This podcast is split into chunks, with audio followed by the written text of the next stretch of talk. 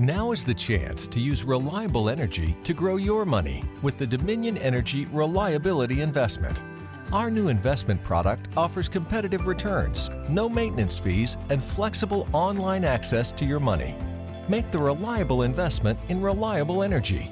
The Dominion Energy Reliability Investment. To find out more, go online to reliabilityinvestment.com. That's reliabilityinvestment.com. Hello, everyone, and welcome to another episode of Troy Nunes is an Absolute Podcast. I'm your host, as always, John Cassillo, and with me today is Dan Lyons. Hello, everyone. Happy uh, let's go win the NIT, I guess, day. Yeah, let's uh, let's go do that, I guess, because Might as well. I mean, we're, we're not going to not play in it. not so doing anything else. we've nothing better to do for the next couple weeks. and all the other top seeds in our region already got knocked out. You know, 19 and 14 with a 17 and 3 home record is so goofy looking. I realize now as I look at the bot score. Just looks horrendous.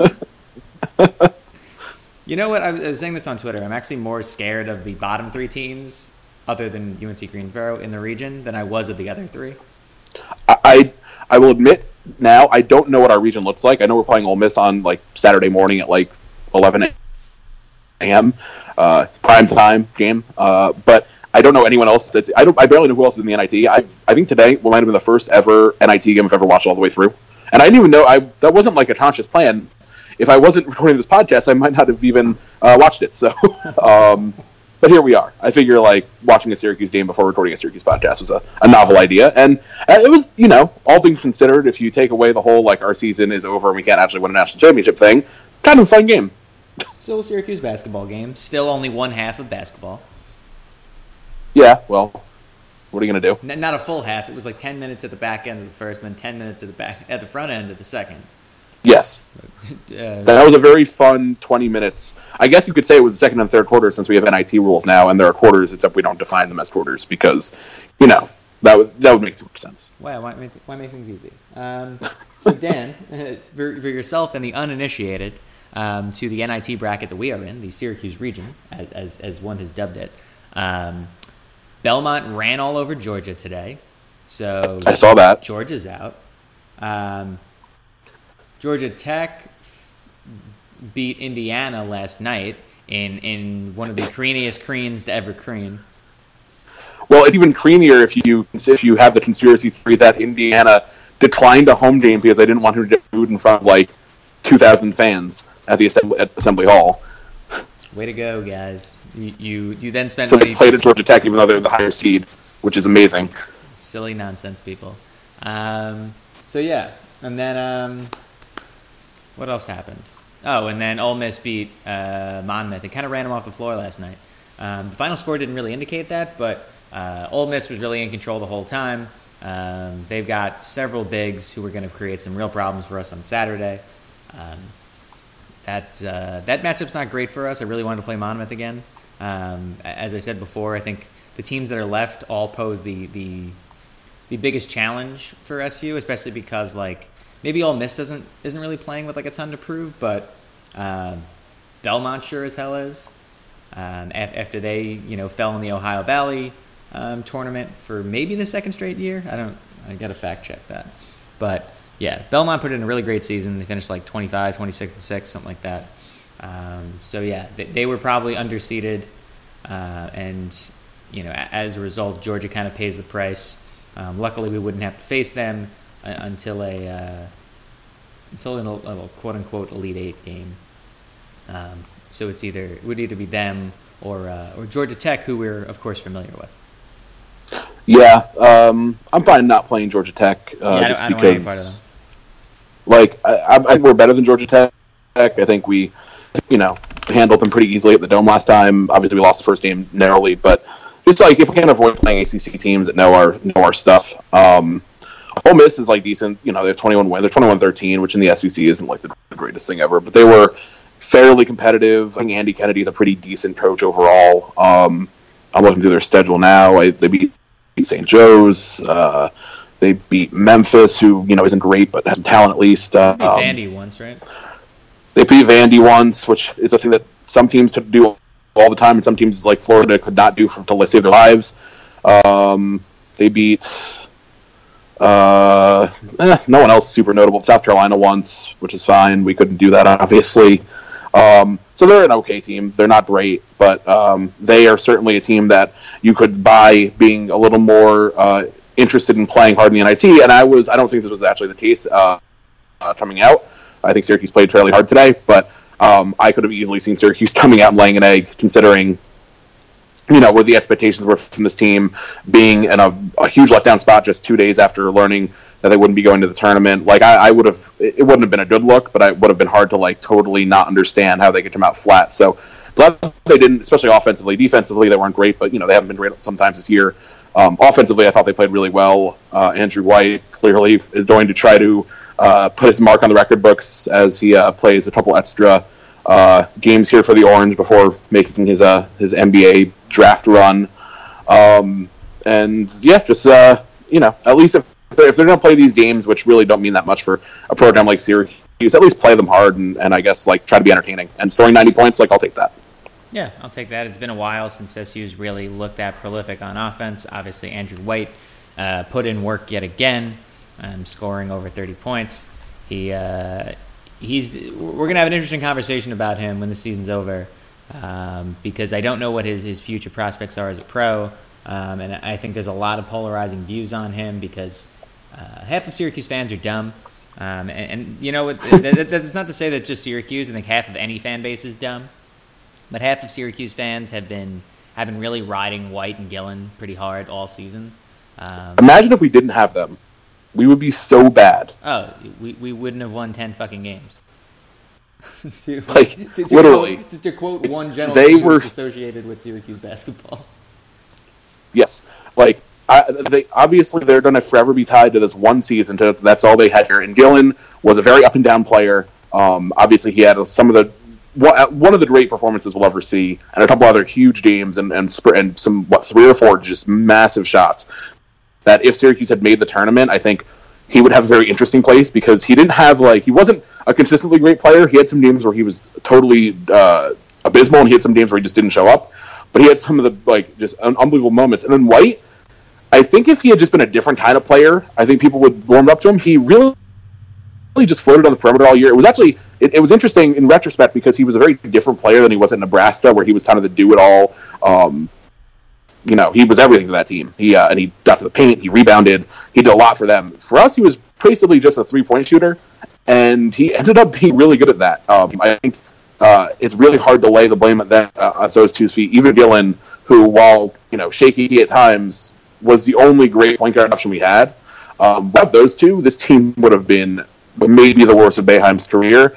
And instead, it was one that was you know disappointing for a lot of ways, but also like you know not to re not to re uh, do the whole you know should be in or out thing, but just you know on the other side, I don't think either of us are going to like gripe too much about not the tournament. All things considered, they put themselves in a position to make the tournament or at least come close after an awful start um, by picking up just a lot of big wins. And well, you know they were all at home, and that didn't help, and some other and they had some bad losses, but.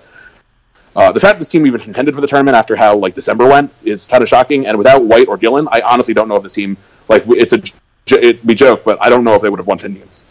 Yeah, I, I, have to agree. And you know what? It's funny. You look at how White started the year, and very much like looked like a, a spot up shooter, and then suddenly he looked like a chucker for an extended period of time. And now, you know, in, in these last few games, he has actually kind of honed into a really efficient shooter and, and a deadly efficient shooter um, from three. Uh, went seven of nine from behind the arc um, today. SU once again shot free throws really well, 82.1%, hitting 23 of 28. Again, I'm not really sure how this reality happened, but I'm fine with it. Um, John Gillon had zero points on zero. Sh- well, sorry, he had zero shots.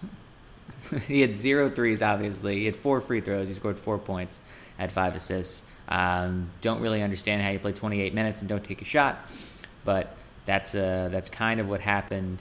Um, Andrew White also broke a record for most threes hit in a season, uh, uh, mark set by Gerry McNamara, uh, which makes no sense to me, um, but I guess it's true.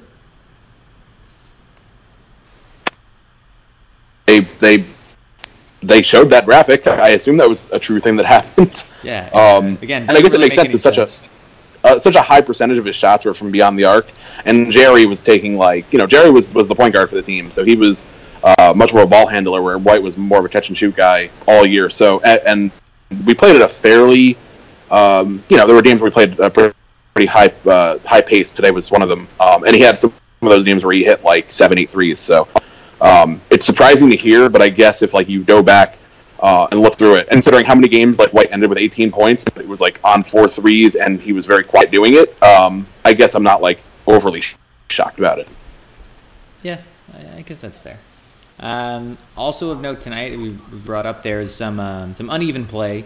Um, SU was up 10 at the break, uh, extended that lead to 20 or so, um, and then decided to make things interesting. Uh, in part you can blame bits of the uh, the new rules, uh, but you also blame SU just kind of taking their foot off the gas, which was um, something that we, we've come accustomed to.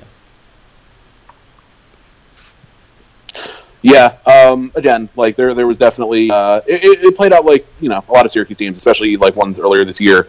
Um, and and you know for all the the griping about UNC Greens Greensboro. Like they aren't a bad team. They're not a great team, but they had 25 wins. They were, you know, in a position to make the NIT as a team out of the SoCon. So and super motivated. Um, and and apparently just the most motivated team. Their coach was was firing off tweets hot. Um, their fans were just so annoying this whole week. Um, yeah, just they, like really, they climbed into top ten hate territory, like really. Easily. Like they were, it was like baby Clemson. Like it was really bad. You if you guys are listening, if UNC Greensboro fans are listening, I don't even know if I'm like, you should might, maybe take this as a compliment. You guys were so goddamn annoying this week. Like, I, I did not care at all about this game when it was scheduled on Sunday night. I cared a little bit when I came to game time today, and that's all because of you guys. So good, congrats. Yeah, you, you, you guys were you guys were hilariously trigger, triggerable. Like in, in seriously, a way, in, in, a way that I've, I've, I've I haven't seen since a certain election. Um, you all like the, the, the amount like the thing is it, it was a top down triggerable and, and, that again you can draw whatever comparisons you want there um, where the, the, the city started throwing bows and then it just kept going um, and then you know Wes Miller like with his stupid tweet yesterday and like this guy like all caps tough competitors all this other crap like dude you gotta our guys are tough okay dude like you had to stay in Syria. You had to stay in the hotel for one extra night. Sorry. Jesus. Our bad. The Sheraton must be terrible this time of year. Yeah, I know it sucked. You couldn't go outside. Like what? I know Destiny closed early. You couldn't go to the food court. Like you'll survive. What? You were in the Sheraton for an extra night? Ooh, sorry. Christ, I hate this team. like, like, I tweeted after like uh, right after the game. Uh, I was like, I just I don't want to hear about Greensboro, the city, the team, anything at all about Greensboro until we have to brother for the ACC tournament again, assuming they don't, uh, you know, figure it out and move it before 2020. Yeah, I don't think it's gonna. I don't think it's gonna end up there. I'm just, I, I have a hunch.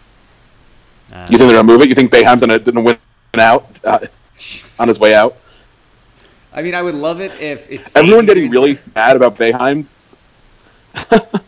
everyone getting really mad about Boeheim saying that this week, and then Boeheim retiring, and then them moving the ACC tournament from Greensboro in 2020 would be the funniest thing that's ever happened.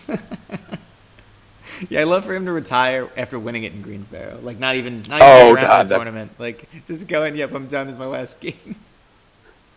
He retires before the NCAA's. Yeah, he's just like, he's like Mike, know, take over. Like he's like, I'm out. What, the, the, the, hold my Drops beer. the mic. This was the the, this was the tournament I've always cared about. It might not be in a city I give a shit about, but but this is the tournament I've always wanted to win. No, what he should do is he should coach next year, and then the game of the 2019 season or the 20 as it be the 2018 2019 season, he should play at UNC Greensboro, and then he should retire after one game of that year. I, I, I would applaud that. Announce it at midcourt on like ESPN three. Oh god. Uh, Boeheim's pettiness knows no bounds. Uh, to be honest, I, I I'm waiting for him to say something on the radio tomorrow. Oh god. He might have said something tonight. We just will, don't know because again, this was the NIT opener. Right. Um, for those who have been keeping track of where Syracuse would have been playing um, if they had made the tournament, um, Providence seems like they're handling USC. um, pretty well. So there's mm-hmm. that. Um, Wake Forest forgot how to play defense and lost to a mediocre Kansas State team while giving up 93 points. That sounds like what Wake Forest would have done against us.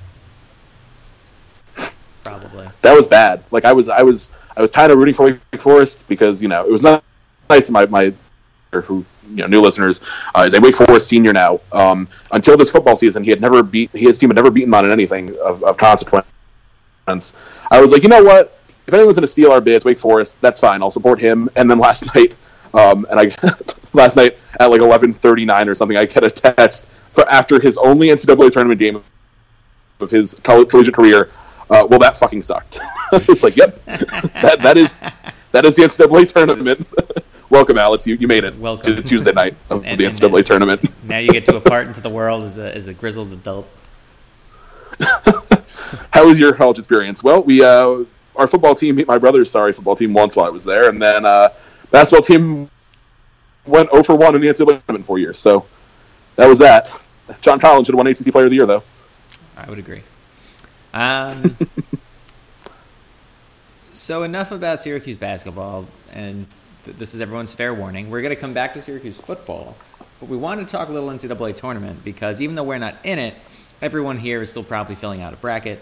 Um, so we're going to kind of give away the secret sauce on who we're picking. Um, and then I know both of us are in the Noons competition. Um, most of the readers and listeners are in the Noons competition. We'll be giving updates on that um, after every round. Just kind of give everybody the scoop on uh, on who is in the lead. Um, so Dan, I know you and I spoke earlier, and our brackets are both pretty boring because I, I, feel like everyone's is. I don't know anyone who's like really gone out on a limb this, this year, as far as I. They're just with the top teams, like the real top teams, just haven't been. There haven't been a ton of injuries of late, and that's there's the Florida one and the Oregon one, and that's right. like that's basically it. Yeah, like and there's like, and I don't even consider them the real top teams. So like, I think Oregon could have made a run if it not for like getting put in the bracket they're in. Like they had a really tough draw. Oh yeah, they're screwed. Uh, and Florida, same thing. Like Villanova. I mean, I think there's a huge line of demarcation basically after like honestly after like the three seed line most places. I think there are a couple teams below that, but like only a handful. I think the top three really top two or three lines are all really really a lot better than like the rest of the field except for maybe like a handful a smattering of like i think notre dame to be dangerous um, listeners know that i'm a weird like notre dame apologist for basketball and there's a couple others but like overall i just think there's a huge separation between like the 10ish halves and then everyone else. Oh yeah and, and this i mean this bracket's perfect for me noted oregon baylor and gonzaga hater to uh, to pick some losses very early um, so, so, so, thank you, college basketball gods, for uh, for handing me that. That I'm fully legitimized in picking very early losses um, for all of these teams. Um, Dan, who is your biggest first round upset that you picked? Um, I didn't do anything. As I'm looking through again to make sure I'm not forgetting any. I didn't pick anyone higher than a 12. I do have three of the 12s winning. Um, I have UNCW beating Virginia. Uh, I just don't like how Virginia's been playing at all. Um, I don't think they have a go-to scorer, and I think Wilmington. Uh, they played Duke really hard last year. They returned most of that team. I think Keatts is a uh, a really solid coach. I, I, started to he popped in my radar when Gottfried got fired because I think there's a fair chance he ends up getting that call up. Um, and then I have Nevada beating Iowa State. Um, that is pretty much only because Iowa State uh, has burned me in the tournament like so five times. Uh, so I have Nevada beating them and then beating Purdue uh, and going to the Sweet 16 as like my you know some double digit seeds that make it there. So that's who it is. And then I have MTSU, our good friends, uh, beating Minnesota and then losing to Butler. So I have those three 12s going. And those might be the I have Wichita State winning because everyone does. Um, and I have VCU winning around. I think that's all my double digit seeds winning uh, around. So not that many. I just don't think. Uh, oh, URI. I have URI beating Creighton. Um, but overall, it's a pretty. I think it's a tough. I think it's gonna be a very top heavy tournament. Uh, I think that might mean we have a boring-ish two days after last year, which like was the most insane two days ever. And then I feel like the the, the back end of the tournament, where like the actual basketball fans are watching, um, I think they might get the playoff. I think the, the the last two weekends might be really really good. Yeah, I, I buy that. I have a couple like I've read a lot of good things about St. Mary's, and I've only seen them play a couple times this year. Um, I wanted to pick VCU in the worst way, but after seeing what uh, Rhode Island was able to do to them, and knowing how good St. Mary's is according to advanced metrics, um, I ended up going with uh, St. Mary's over there. Um, they so that removed one of my double-digit seeds. I have Wichita State not only beating Dayton but also beating Kentucky. I, I I was thinking about. I just I couldn't pull the trigger. Wichita State for me, like they look really good and their numbers are really good, and then like I, I just go back to them playing any competition earlier this year, and they just weren't there. They just weren't at that level. Right. Kentucky this year, I mean, they could they could beat Kentucky because Kentucky does not not come to play every week, and it wouldn't be a shocking for this team to go out in the second round. But I think if Kentucky plays its B game, it will beat Wichita State by 15. All right. That doesn't mean that they will. That because this Kentucky is team, like often this year, just was not did not play up to their level. Um, if Malik Monk isn't being very active, uh, they struggle a little bit. Um, although if De'Aaron Fox doesn't play the way he did in the SEC championship, it doesn't matter. But um, I mean, it wouldn't be shocking. Wichita's a good team. I just don't think they're quite as good as like some of the numbers say they are. All right. I, uh, I, I don't doubt you there. I, uh, I I think for me, I was going to pick Kentucky to lose to UCLA anyway. So I just figured pick up the two points in case Wichita State pulls the upset. That's fair. That's fair bracket bracket math. Yeah. I have no problem with that. I, uh, like you, I picked Middle Tennessee to upset Minnesota because I don't buy Minnesota at all. Um, I also have Butler going several rounds. I had them upsetting UNC actually. All right, I, I like Butler um, this year. I think they're kind of floating under the radar in terms of like Only because they lost How Xavier. Butler teams everyone, usually- everyone forgot about how good they were after like one Big East uh, tournament loss. Yeah, and I mentioned with, with Xavier, I wonder what would have happened if Xavier didn't win that game. I don't know if they would have fallen all the way out. I don't know if we would have replaced them, but I think that definitely helped. They they probably would have gotten flipped with like one of the first four, and maybe that would have, I don't know, maybe that would have been enough for Syracuse to jump them. I don't know. I feel like Xavier and URI were, were, were the teams that got us, especially because of how, since both of them were 11s, even with their big wins. Yeah, and URI obviously got like because they both got big wins and they got the auto bid. So like if URI hadn't gone on that run, and but I think by the end, I think if URI had lost to VCU, I think they probably still would have snuck in based on how the, the one through sixty eight shook out. I, Maybe I think they were what like forty six, maybe the play in probably. Um, the problem is like would then Syracuse have jumped someone else? Like it's it's tough. I mean it's it, apparently I don't know. I got I didn't get the sense that Syracuse is all that close when hearing the selection committee people speak. So. I don't know. I, I don't want to get too worked up about it. I, I again, like, I, I probably would have taken Syracuse over a couple of these teams um, based on the big wins and just my straight up bias. But um, it's it, the losses were so bad that it's hard for me to like really get that passionate about it. Fair enough. I would have to agree. Um, some other upsets around. I have URI upsetting Creighton and Oregon um, before they lose to Louisville. I've got Vermont beating Purdue, which uh, I actually went with. I only had one 12 over 5 upset, and that was the MTSU one. I have several um, 13 and 14 upsets, which are, are rare and is really a dice roll. Um, but I'm, I'm rolling against teams I don't really believe in.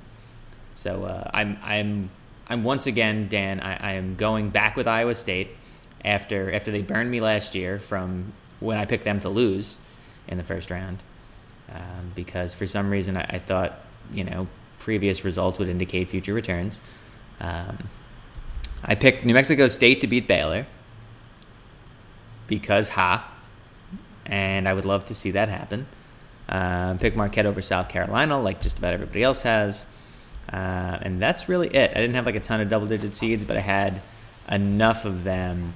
Um, I also figured no matter what, I had SMU beating Baylor or New Mexico State, so figured again some bracket math um, doesn't leave things to be all too surprising, and then we end up with, as you were mentioning, a pretty unsurprising, uh, you know, Sweet 16 and Elite Eight when all things are said and done. I actually forgot. I have Marquette as well. Um, I just don't think South Carolina has enough uh, firepower. I think Thornwell's awesome, um, but overall, I think Marquette's a higher ceiling team, and I think South Carolina, um, if you take Thornwell or at least limit Thornwell to like 20 points in a fairly inefficient game, like the rest of their team just doesn't hasn't shown that's going to step up uh, and beat you. So I, I, like Marquette there as well. I forgot I had that. I forgot they were at ten when I was looking through. All good. How do you feel about the New Mexico State pick? Um, I didn't take them. I thought about it. Uh, I'm supportive of picking against Baylor in all things. So um, they're a team with like a little bit like they're not out of nowhere. They're they're in the tournament a fair amount. They have like a you know somewhat of a pedigree. Um, and Baylor is just so like up or down. Aside from that lead Eight run, I feel like they flame out in the tournament fairly often. And down the stretch this year, basically since they hit number one earlier this year, they just haven't been super impressive. So um, I think if I had to pick against a three, um, which I don't have any 14s, I think I would probably pick. Uh, I probably pick, would pick against Baylor, or you could argue Oregon. I, I don't know that Iona is quite good enough for it. No. Um, I think I, I don't I'm not that familiar with New Mexico State, but I know that they fielded some competitive teams, and Baylor just doesn't seem. I think they're probably the worst of the threes. Like I think UCLA and Florida State are hard to argue against, and Oregon, if they were fully healthy, I think they are really, a really strong three. Now, uh, not as much with Boucher out. Um, so yeah, I think that would be my 14 pick if I was forced into one. Yeah, I, uh, I'm pretty. I'm not super confident in it, but I'm, I'm as confident as it could be for a 14 beating a three. And, and how do you feel about Vermont over Purdue? I thought about that one for a while. Uh, I took Purdue ultimately. I know Vermont's on what like a 21 game winning streak or something. Like yeah. they're a pretty good Vermont team. Um, ultimately, I, went, I rolled the dice and went with Purdue. Um, I just think Swanigan is is really good, and, and I don't quite see them going out in the 13. But then I have them losing to Nevada, so it, it would crazy, or uh, it wouldn't be like the craziest thing for me if they lost. So I'm not I'm not buying on the Purdue uh, train in the tournament overall, but uh, I do have them probably winning a close one against Vermont. Although it, it, wouldn't that would probably be the four that I would pick against. Honestly, I know Florida has uh, key injuries. I know uh, I'm not. I don't know about what Bucknell is doing this year, um, and I like Butler. So I think if I had to pick against a four, it would be Purdue for, for sure. All right, I'll take it. Um, why don't we do a little halftime here, and then we'll jump back in in our kind of Sweet 16, Elite Eight, and then get to the Final Four. Um, Sweet. Dan, I know some of what you were drinking last week, but uh, why don't you why don't you talk about everything you drank? Okay, uh, let's see. Uh, I guess the first couple that I had, well, we both had at threes in Brooklyn back when John was uh, hanging out at the ACC tournament this week. I hope hopefully you enjoyed the Barclay Center. I did. Um, I had the Bad Faith by threes, uh, the There You Are by threes, and I think I probably had another one that I did forgot to check into because I definitely had more than two beers. Um, but then I just must have forgotten to check in on Untappd. Uh, clearly, it's your fault for not reminding me yeah. while we were there. And then um, I don't think. Oh, I had a couple other things I didn't. check. I was bad on Untappd this week. I had. Uh, have you had uh, Ballast Point's Red Velvet Stout yet? Yes, I was just kind of like meh on it it wasn't great, but I didn't know it existed, and then it just like popped up. So I was like, okay, I will have one of those. Um, it was fine. I'm not a huge stout guy. It wasn't like super. I don't know. It was like a, a sweet stout. It wasn't like crazy, but it was fine. And then uh, yesterday, I was at a dive bar uh, on the Upper West Side, braving the snow, and uh, found Mexican cake by Westbrook, which I did not expect to find at a random dive bar on the Upper West Side. So I had one of those. I had to. Um, speaking of stouts, that is a much better stout and uh, that was really the first time I've had it since me, you, and uh, Aaron Goldfarb, who I know you spoke to earlier, uh, had it uh, on the in the East Village. So uh, that was a nice, uh, completely unexpected one. Yeah, Dan alluded to the other podcast that's going up today, Dan, where Aaron and I do our annual now um, drinking the NCAA tournament, where we talk through 64 beers and, and bracket things out accordingly. Yep. Um, so that'll be fun, and you can listen to that one along with this one. Uh, that one runs about 30 minutes, and this one will be your usual varying length of, of nonsense and on topic discussion. We're mostly on topic this week. Yeah. I mean, and by topic, we mean not necessarily Syracuse, but we stated that right at the beginning. And what do you expect? We're the NIT. Like, yeah. they don't make the NCAA tournament. We'll focus on you. Exactly. That's that's our agreement here. So a couple things I drank, as, uh, as Dan alluded to, we uh, we stopped off at Threes Brewing um, over in Brooklyn. I had uh, You People IPA, uh, Bone Shirt from Suarez Family Brewery. It was a black lager and maybe the best lager I've ever had, as I mentioned on Untappd. Also had a There You Are uh, double IPA from Threes. Uh, some other things. Uh, got to have my first flower power in a while from Ithaca Beer when I was over at Barclays Had a uh, 1933 Pilsner from Single Cut, uh, Green Room Pale Ale from Barrier. Um, stopped over at the Blind Tiger um, over the village, and had a uh, Hill Farmstead Sumner. Had Alien Church from Tired Hands. Um, had Society and Solitude number nine from Hill Farmstead. Um, over at Barclays, I had Brooklyn Lager, and those are whatever. I had a Slam Dunkel from Kelso. Um, I went over to Bergen in uh, in Brooklyn. Really cool bar if you haven't been. Um, they have a great beer selection over there. Had uh, Ain't Nothing Nice IPA from Other Half. Had Juices Flowing IPA from Peekskill. Um, Peekskill is a, is a pretty cool spot. Um, I'd seen a couple things that Aaron uh, tried from them and, and gave it a, a, chance and really, really liked what I uh, had. I think he gave it like a 4.75 on uh, Untappd out of 5. Had a super local New York uh, Pale Ale from Interboro. And I stopped over at Other Half on Saturday, had a Mylar Bags and a uh, Nummy Nug Nug. And then went over to Folksbier, which is a super cool spot um, over in Brooklyn. I had a uh, glow up pineapple and a uh, glow up with Satsuma mandarins. Um, it is a uh, Berliner Weiss, so not the sexiest style, but super well done. I would highly recommend Folksbier. It's like an unassuming spot, um, but but a really cool one nonetheless. That uh, that Aaron recommended to me. He and I actually popped over there for a bit. Um, again, really cool place. And yeah, that was uh that was that was the majority. Where in Brooklyn are they? I haven't been over there. They are. Where? How to describe where that was? Hold on. They are over in Carroll Gardens. Huh. Okay. I did not know. I, I don't even know if I've heard of them before, but I will make a note of that since I make my way to breweries that I haven't heard of in New York City all the time because apparently new ones pop up like every week. Yeah, uh, and they're mostly pretty good. Like a lot of them are, anyway. Yeah, New York beer. Um, Aaron and I were joking about it, saying like, you know, New York, as far as beer goes, like they've almost become underrated because everyone just assumed that they would be overrated, and because maybe for a time they were. But as far as distribution goes and quality of bars and quality of breweries, um, New York's definitely um, near the top of the pack at this point. And like you said, new ones uh, popping up all the time. The Folksbier's only been open a few months. Um, friend of Aaron owns it, and it is a yeah, really cool spot.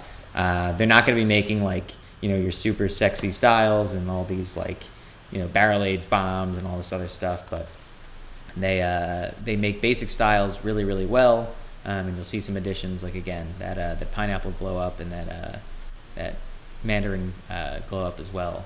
Um, just your simple simple Berliner Weiss, but but a very very good version of that.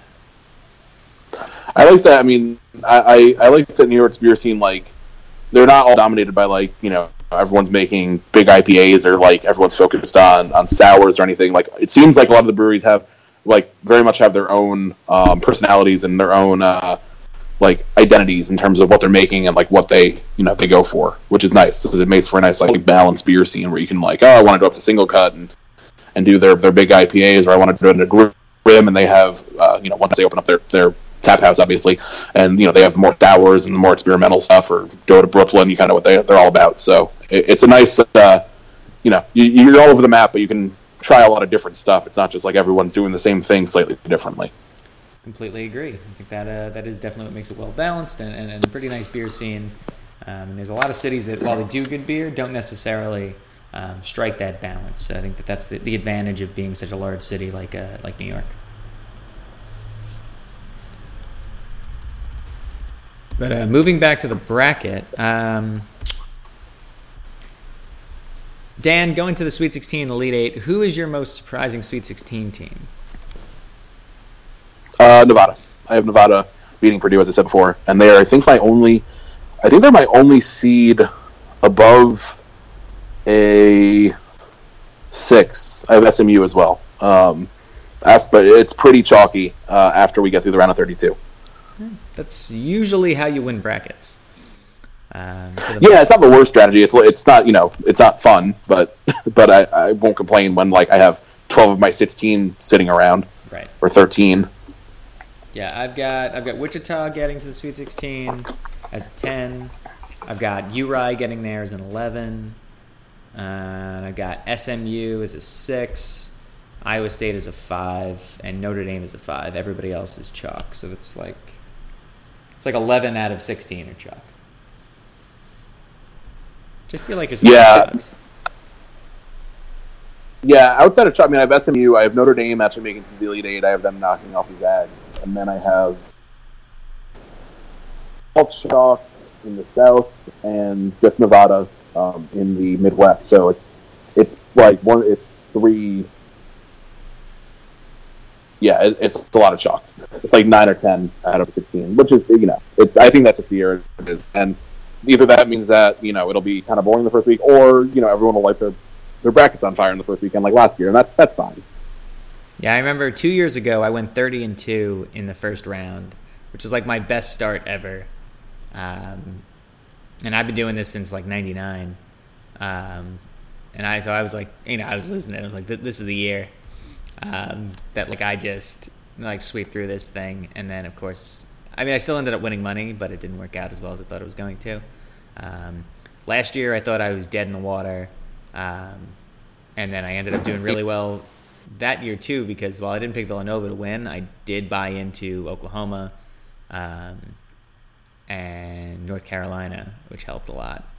Um, so yeah, there, there, there, are varying roads to bracket success, folks. Don't think there's only one way to uh, to do this thing. You can you can do well early and fall apart, or you can, as long as you don't lose the majority of your final four teams the first weekend, you you ha- you stand a pretty solid chance.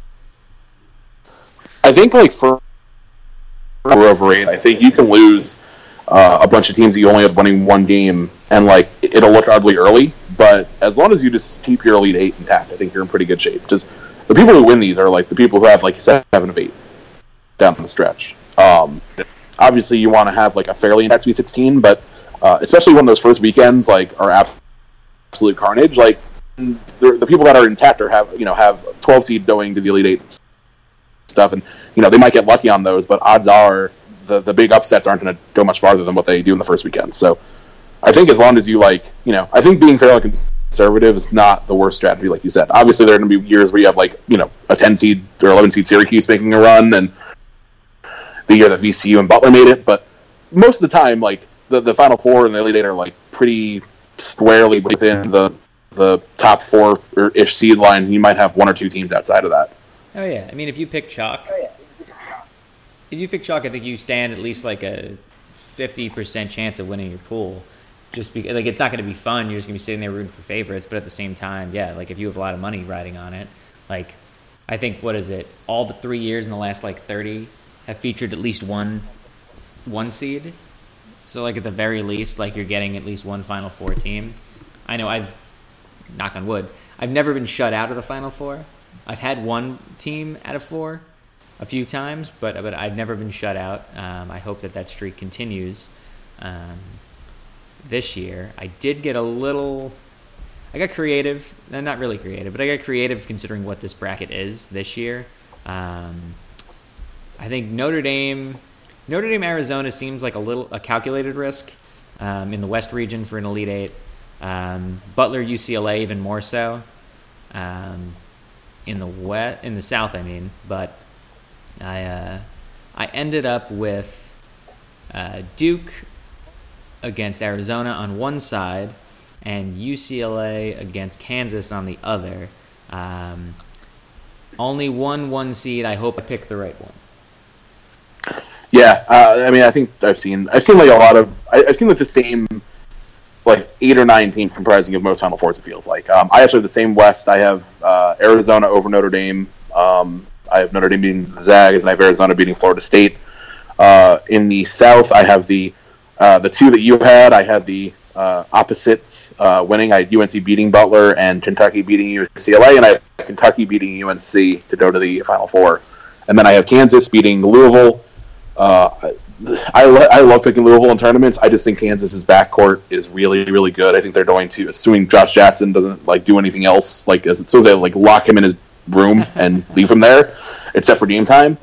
Um, they have like a three headed monster. Like the fact that Devonte Graham, I feel like, has not had any real like impact on the uh, like storylines of this basketball season when he is a really really good player um, is is incredible. Uh, so if they get any frontline production, I think they're really nasty. And then I have uh, Villanova beating Duke. I, I, was listening. I don't know. I feel like Duke. Everyone's riding Duke real hard right now. Um, I think I was listening to the 538 Sports podcast earlier, where they actually posed that whole question about you know whether you want to ride a hot team that just won its conference tournament or just played really well down the stretch. And it was interesting. They they basically said like conference tournament um, or like heat at the end of the season doesn't actually uh, correlate with tournament success, um, and that you, you, more are, yeah, you more are like the team you were during the season. And uh, I think Duke was, was a pretty good team all year. Um, but overall, I just I, I, just don't totally feel comfortable with their consistency. I have them going to the Elite Eight, so I have them making a nice run. Um, but I, I, just feel way more comfortable with Villanova. I think Villanova's proven. I think they were good all year. Um, they we know they can win these kind of games, and I just like their their depth and their consistency a little bit more. So I have them going uh, to the final four, playing Arizona. I think you just swayed me, Dan. oh.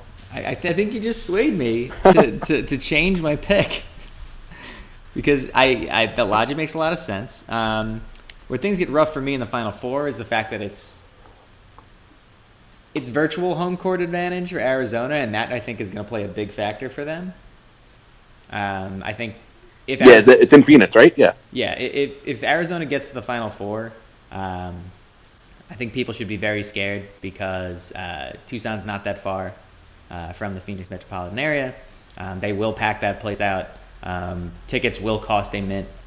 Um, and that's going to be an inhibitor for a lot of teams, even if it's the big fan bases that we uh, projecting, like Kansas, like UCLA, uh, Villanova, not so much um, in terms of large fan bases that travel. And they just did this whole thing last year, so I'm not really sure if the Cats are going to show up, especially out west. But I could be wrong.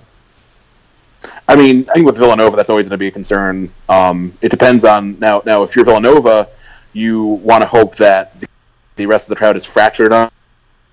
It's not that big a zona. That's tough but you know there will still be whomever else there. And the problem is like Arizona isn't like a super unpopular team. I feel like so. I don't know that like Kansas or Kentucky or UNC or whoever fans will be more apt to rooting against Villanova or for Villanova over Arizona. Um, but yeah, I mean, I think that would be a huge advantage for the Wildcats. I, I it seemed I heard something like uh, that like the t- local teams just don't really ever make the Final Four when when stuff's in their in their hometown, like which is actually kind of weird to me. Well, there's also when you figure like Butler's really Indianapolis's hometown team. Um, and, and, Indiana hasn't made it in a while, so yeah, and, and they're like in the usual rotation. Uh, Dallas got it like once. Atlanta, like Georgia, Tech, Georgia Tech's not like a team that really gets there much. Like or Georgia. Yeah, and like Houston, same deal. Like when it comes to Texas schools, the Texas schools just aren't really that great at basketball. Like Oklahoma was about as close as you're going to get um, and even then, like Oklahoma gets there just as often as the Texas schools do, um, for the most part. Um, all the rest of the Midwest states, like you're not gonna. It hasn't been in Detroit in a while, like, and it probably won't be for a while. Um, so you're not gonna get, um, you know, your Michigan or Michigan State advantage there, and then they never have it out here. Like Phoenix is as far as they'll go, and I think that eventually the Final Four ends up being in LA once the Ram Stadium gets built, um, you know, in, in, Inglewood. But until then, um, there's not really there's not really a place to have it um, out here. I know the, the 49ers Stadium up in Santa Clara is a, an outdoor stadium, so you wouldn't have it there. Um, I know at one point in the 90s they had it in Seattle, um, but again, that was kind of a previous era. Uh, before they had it at football stadiums all the time, so you are a little bit more confined uh, to where it can go. Um, Maybe Minnesota will get it, but it's not like the the Gophers are going to make a big run anytime soon. Right, and it's not, and I don't even know if like Minnesota is really like that that much of a draw.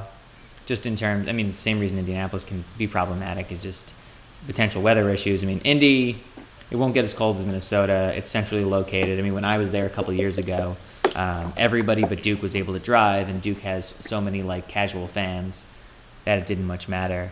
Um, so yeah, I, I, think Arizona would be in a very unique position um, should they they find themselves in the Final Four. I think UCLA would have an advantage out there too. Um, obviously, it, it's only a five-hour drive um, from Los Angeles to get out to the Phoenix area. It's a 45 minute flight to get to the Phoenix area from here. Um, you could very well. I have I have Arizona versus Kansas and Arizona beating Kansas in the final, um, and that's weird for me, especially considering how much I've picked against Arizona in the past. Um, but you could very well see a, a, a Pac-12, uh, an all Pac-12 national championship game, um, based solely on like proximity and fan support. CBS would like that to not be the case. CBS would cry so hard. CBS would not be happy. Um, and I think those are both really fun teams. CBS would not be happy. Um, I don't Um, I I like like Arizona. UCLA as much. no, I think ball would be a draw, and you'd have LaVar doing, Oh, you know, being on every TV show for three weeks, which you know, hang me now. Um, but overall, like, you don't ever want two of the same um, geographic area. I mean, I guess if it was like Duke UNC, like you'd probably be okay. but that's that flock to them. rivalry. I think supersedes location. Um, but overall, I mean, we, we talk about it with football. Like, you want Big Ten versus SEC or something. Like, you don't want um, two. I mean, Clemson Alabama wasn't a great TV draw national championship because you only had one really national brand, and both teams were in the same geographic region. Arizona UCLA, I think, would be even worse than that. Obviously, they're pretty good basketball brands, but you'd much rather have Arizona Kansas or you know UCLA Duke. I think those would do really well. Um, but I think Arizona UCLA would be a really fun game. So Yeah, I would have to Um, agree. I mean, they've they've played this year, obviously, um, and I think both were able to kind of sell myself in on Arizona. It makes me think I might have been too hard on them the entire time. Um, I saw Mike Rutherford post an interesting article that, that I definitely um, should should be discussed more at length, um, and that is, you know, wh- when did America start hating Gonzaga? Um, you and me have always been anti-Gonzaga, or at least since we started the podcast, right? I don't dislike them. I just like they they don't make big runs. Like they don't go deep in the tournament. They went to the Elite Eight. Uh, were they our Elite Eight game last year? Uh, Or the They 16. were Sweet 16. And Right, they were in the okay, Elite so- Eight like a couple of years before that. But that was the first time they Yeah, they they're a fine the Sweet team. 16 since like 99. And I do give them credit this year. Like they played a lot of really good teams early in the year, and they beat a lot of them. I think they're pretty good this year. I wouldn't shock me if they went to the Final Four. Um, I just I haven't seen them but yet. so, um, yeah, once they do that, then I'll be way more open minded about it. But overall, I think I have no the Sweet 16. I think they could beat Notre Dame and go to the Elite Eight. I think they could beat Arizona probably. Um, doesn't mean that's who I'm going to be picked. So it's not like I hate the Zags. It's just like I'm not going to pencil them in because they're the one seed, because they've been the one seed a couple times now. And uh, the one year they almost lost to a 16, um, which, as a Syracuse fan, I'm not going to ride them too hard about, but it still almost happened. And uh, We don't couple other years, you know, that. they went out in 30. Oh yeah, I mean, not not referencing anything specifically. Um, I mean, there was a year they dropped. What were they the? Were they a one when they lost to Wichita State as a something? Is it eight or so? Nine? Is that a thing that happened? Yeah. Um, yeah, so they they are kind of a crapshoot when they're seeded this highly. And then last year, I think they were probably better than a lot of their other their higher seeded teams. They were what a, a ten, and they were uh, They were you know we beat them, but they easily could have beaten us and on the elite eight, and that would have been great. So like they're a fine team. I don't have anything against their program, but I don't think they. I mean, I, I trust Arizona a lot more. I think Arizona has uh, one of the more underrated guards in the country, um, who you know missed half the season because of NCAA shenanigans, but um, is hitting his stride now and looks really good. I think Lauri Markkanen is one of the more interesting uh, freshman talents in the country. Um, and when you have a guard and a forward combo like that, I feel pretty good about you. So I have Arizona in the fi- in the final four for that reason. Uh, but I mean, I think the Zags wouldn't shock me. Um, Florida State wouldn't totally shock me. I, I don't think they have the ceiling to some of these other teams, but they're super deep. Uh, Notre Dame, um, I have a strange basketball love affair with because of how they've played recently, um, and they pick can. against them, but like, and, and I guess this is where the conference tournament bias comes in. You know, like I, I would have picked West Virginia over them for sure, and then for West Virginia to beat the Zags. But because of the ACC tournament, I'm now completely on board with picking Notre Dame to get to the Elite Eight. I also like kind of have a bias against West Virginia in the tournament. I feel like they just haven't gotten it done. Right. I know last year they lost in the first round, but I feel like they've been riding like pretty high seats for a couple years now, and they just haven't done much with them. You're not wrong. Um, and no- Notre Dame, I just I like when they're clicking on offense, they are so much fun to watch. Bonzie Colson's like one of my favorite players in the country, so uh, I have them. I'm all I'm all about Notre Dame winning. Um, and also, I know none of their none of their football fans will tune in because they're all rooting for Duke. So, um, so I don't I don't mind the basketball fans as much. We're rooting for Duke and watching Penn State spring practice. So. I, I, tried to make this joke on Twitter and I didn't quite execute it. But uh, the, the the general gist of the joke was uh, during the ACC championship, are are fans going to be more mad because this is when Notre Dame was winning by like ten down the stretch? Um, I was trying to figure out if those fans that were rooting for Duke basketball were going to be more mad about Notre Dame beating them in basketball than they were when Duke beat Notre Dame in football. And I couldn't quite get the joke out in 140 characters. Uh, um, but I wish I, I just couldn't get quite the uh, the wording. But I thought it was a good one, so I, will do it now, like fi- five days later. I, approve. We were making similar jokes uh, behind the basket um, at the championship game, with, and, and and making fun of Duke fans for their like god awful cheers and some other things. I just ugh. everybody like I looked around and like I just like saw every like oh god like all you people are just the same person. the sheer caucasity of that ACC championship was was quite stunning. I uh, caucasity is a great word, by the way. Just ride with that. Um, all right, I think that's enough NCAA tournament talk. Um, hopefully, a lot of fans are still watching. It is a fun time of year, especially the first couple rounds, um, and hopefully, everyone joined the uh, jokes and garbage bractacular as uh, as we dub the uh, Nunes Magician bracket pool on Yahoo. Um, if not, check the post, and you still have time to get your picks in before the uh, noon tip-offs. So yes, I actually haven't joined that yet, so I'm, I'm glad you reminded me. I'm going to do it as we're talking about I'm dissing football now. Yes. Um, you also can't search by name, so jokes and garbage bractacular will unfortunately not uh, yield anything. You'll have to search the group number. I don't have it in front of me, but it is in one of the two sponsored posts. I, I, found it, so there we go. We, we are good to go. I will get my my expert picks that you can all try because you're listening to this uh, hopefully before noon. Yeah. So actually, you guys are all stupid if you didn't if you didn't copy me and Dan's picks. Since we're we're sitting here sitting here telling you you can't tell me both because we have different picks, but you can copy one of us and and you will finish no lower than one of us. Awesome. And then you can say, "Hey, you couldn't beat me." so the last couple of minutes here, we'll talk about some football. Um, the uh, the spring prospectus was released today uh, for listeners yesterday. Um, I love that SU started doing this. Um, it, it's a really cool look at last season and also a really cool look at what's to come this spring.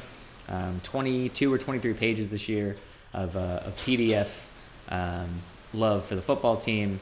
Definitely music to my ears, and I know yours as well, Dan. Yeah, I actually didn't get a chance to like totally jump in on this, so I- am excited to hear what it has in store. For. Quite a bit. Um, we start with the position changes.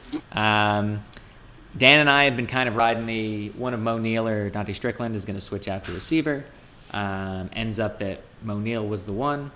Um, he'll compete with Sean Riley uh, for the starting inside receiver slot um, opposite Erv Philips. Um, I'm going to assume that Moe Neal wins this job because I think Sean Riley, while he's going to see plenty of minute uh, playing time, I think his best contribution is still going to be filling in for Brisly Estime um, in the return game.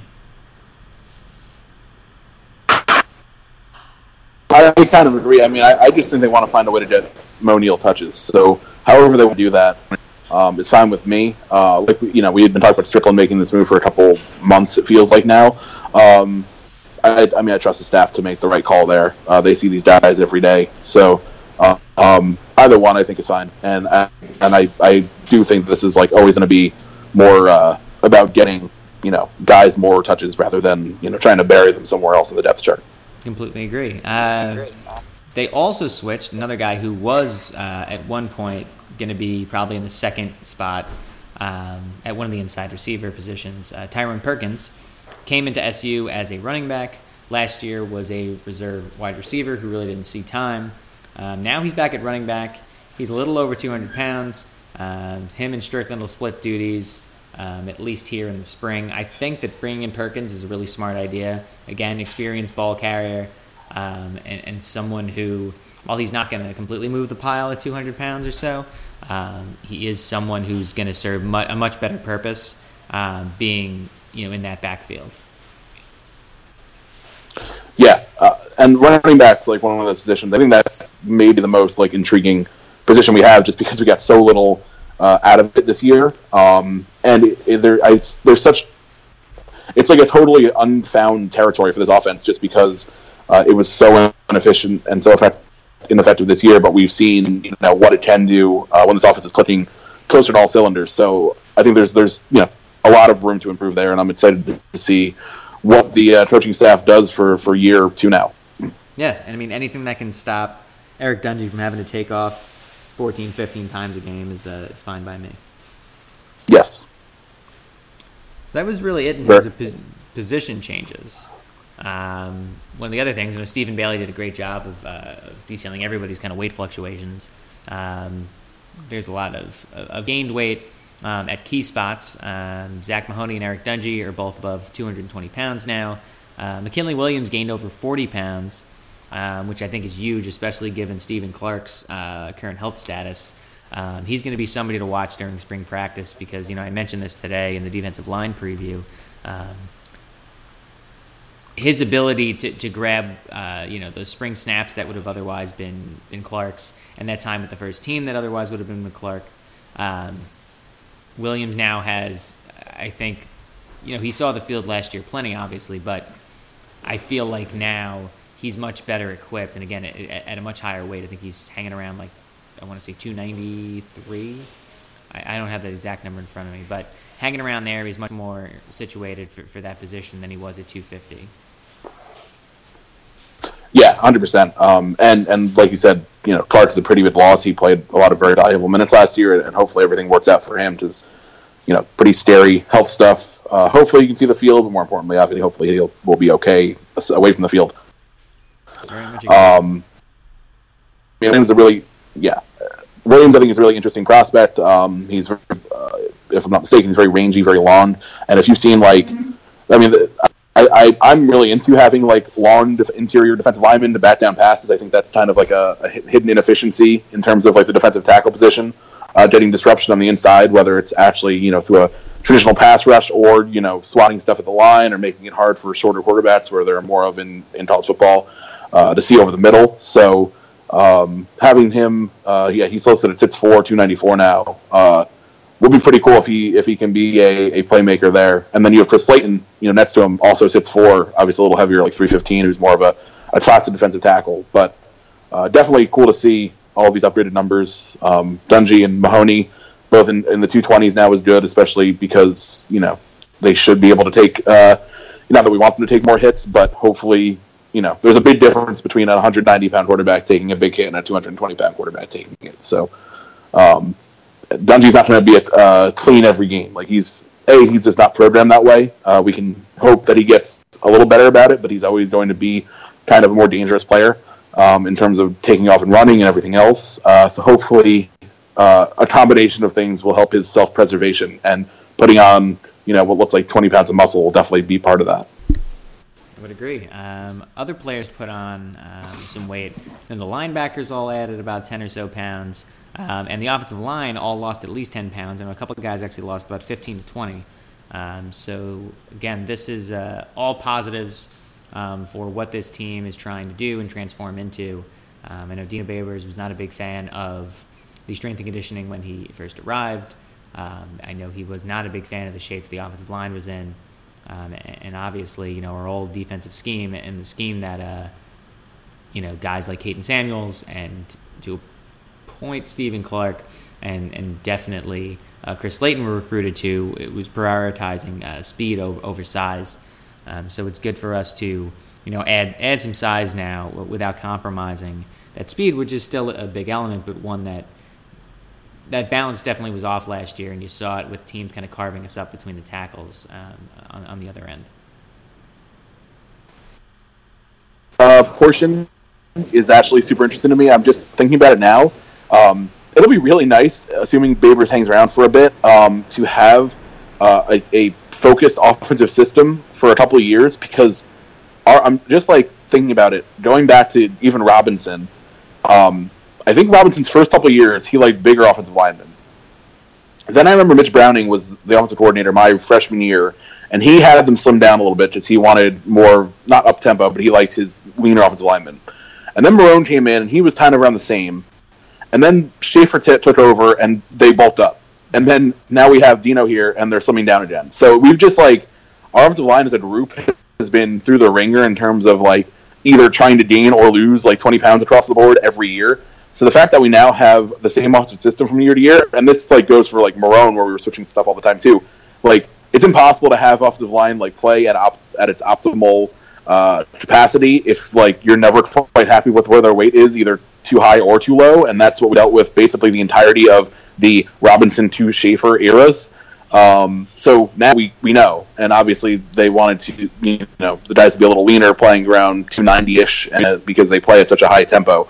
Um, so hopefully that'll that'll be a benefit going forward. Because uh, I was just thinking about this, like, yeah, they've been like yo-yoing between like, oh, we want everyone to be 290 and we want everyone to be 315, basically almost every year, or at least every two years since uh, I got to campus, and I'm like way old now, so it, not the not the best. Yeah, and they've also had. I mean, d- despite all that, they've had a lot of really uh, good offensive linemen. I mean, we've had what? Yeah, seven to nine guys at least play in the NFL, which is I'd say pretty good considering where the depths of the program have been. Yeah, I mean, we have you know Pugh, who's a, a locked-in starter. Andrew Tiller's been in the NFL for like what five, six years now. Uh, I mean, a couple other guys who have gotten at least cups of tea, if not more. So yeah, I mean, we've had some quality linemen um, for sure. Uh, despite all of that, which it, it, definitely not the ideal situation, but they've handled it pretty well. I would agree. Um, I think that'll do it for us. Um, Dan, unless you had anything else about the football team or about brackets before we uh, kind of sign off for the week. No, uh, just you know, I'll be dedicating my life to the tournament for the next four, four, days. So you'll you know where to find me on Twitter if you want to interact with my content. All that, all, all, all, all those, all those hot hot sports takes and uh, and and tournament content and and hot bracket takes and lots of other things. Always, always. I uh, I'll be sure since oh. I'm I'm flying JetBlue on the way back uh, from New York when I'm back next week. So I'll I'll, uh, I'll, I'll be having takes on a plane part two. Um, oh, before we go, City of Greensboro, congratulations Syracuse on its first round NIT win. Proud of the effort by UNCG basketball. The orange emoji is welcome to Greensboro anytime. Very nice. Glad we closed this this rough era between our two cities that people don't want to visit. Yeah, the, the, the seven year war is over. oh, war has ended. The time for peace is now. Well, I mean, I'm sure whoever like runs the Greensboro Twitter feed like just over it by the end. They're like, "What the hell have I started?" Because I'm sure that they were like harassed to to no end. Wait, are you saying that, that people in Syracuse and Syracuse fans are also not rational about their city, much like apparently Greensboro fans are not rational about their city? Yeah. Who knew we were so, Who knew we were so much the same this whole time? Yeah, just like Clemson football fans, we were actually just separated at birth. we are kindred spirits. No, where uh, Syracusans and Greensboroans. It's it's it's just like that. Uh, what was it? Twins. That stupid Arnold Schwarzenegger and Danny DeVito movie. Don't say that because now we're gonna have fans are fighting on Twitter over who gets to be Arnold Schwarzenegger and who gets to be Danny or who has to be Danny DeVito. Oh Christ! All right. What have you done? On that note, uh, that was Dan. I'm John. Thanks for tuning in to Troy Nunes and Absolute Podcast. Be sure to rate, review, subscribe on iTunes, on Blog Talk, and uh, go Orange. Future NIT champions.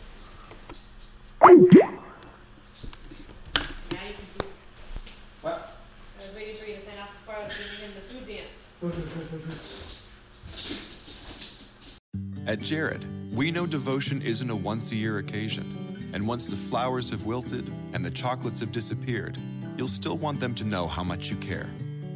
Dare to give a gift that lasts this Valentine's Day with our incredible selection of jewelry.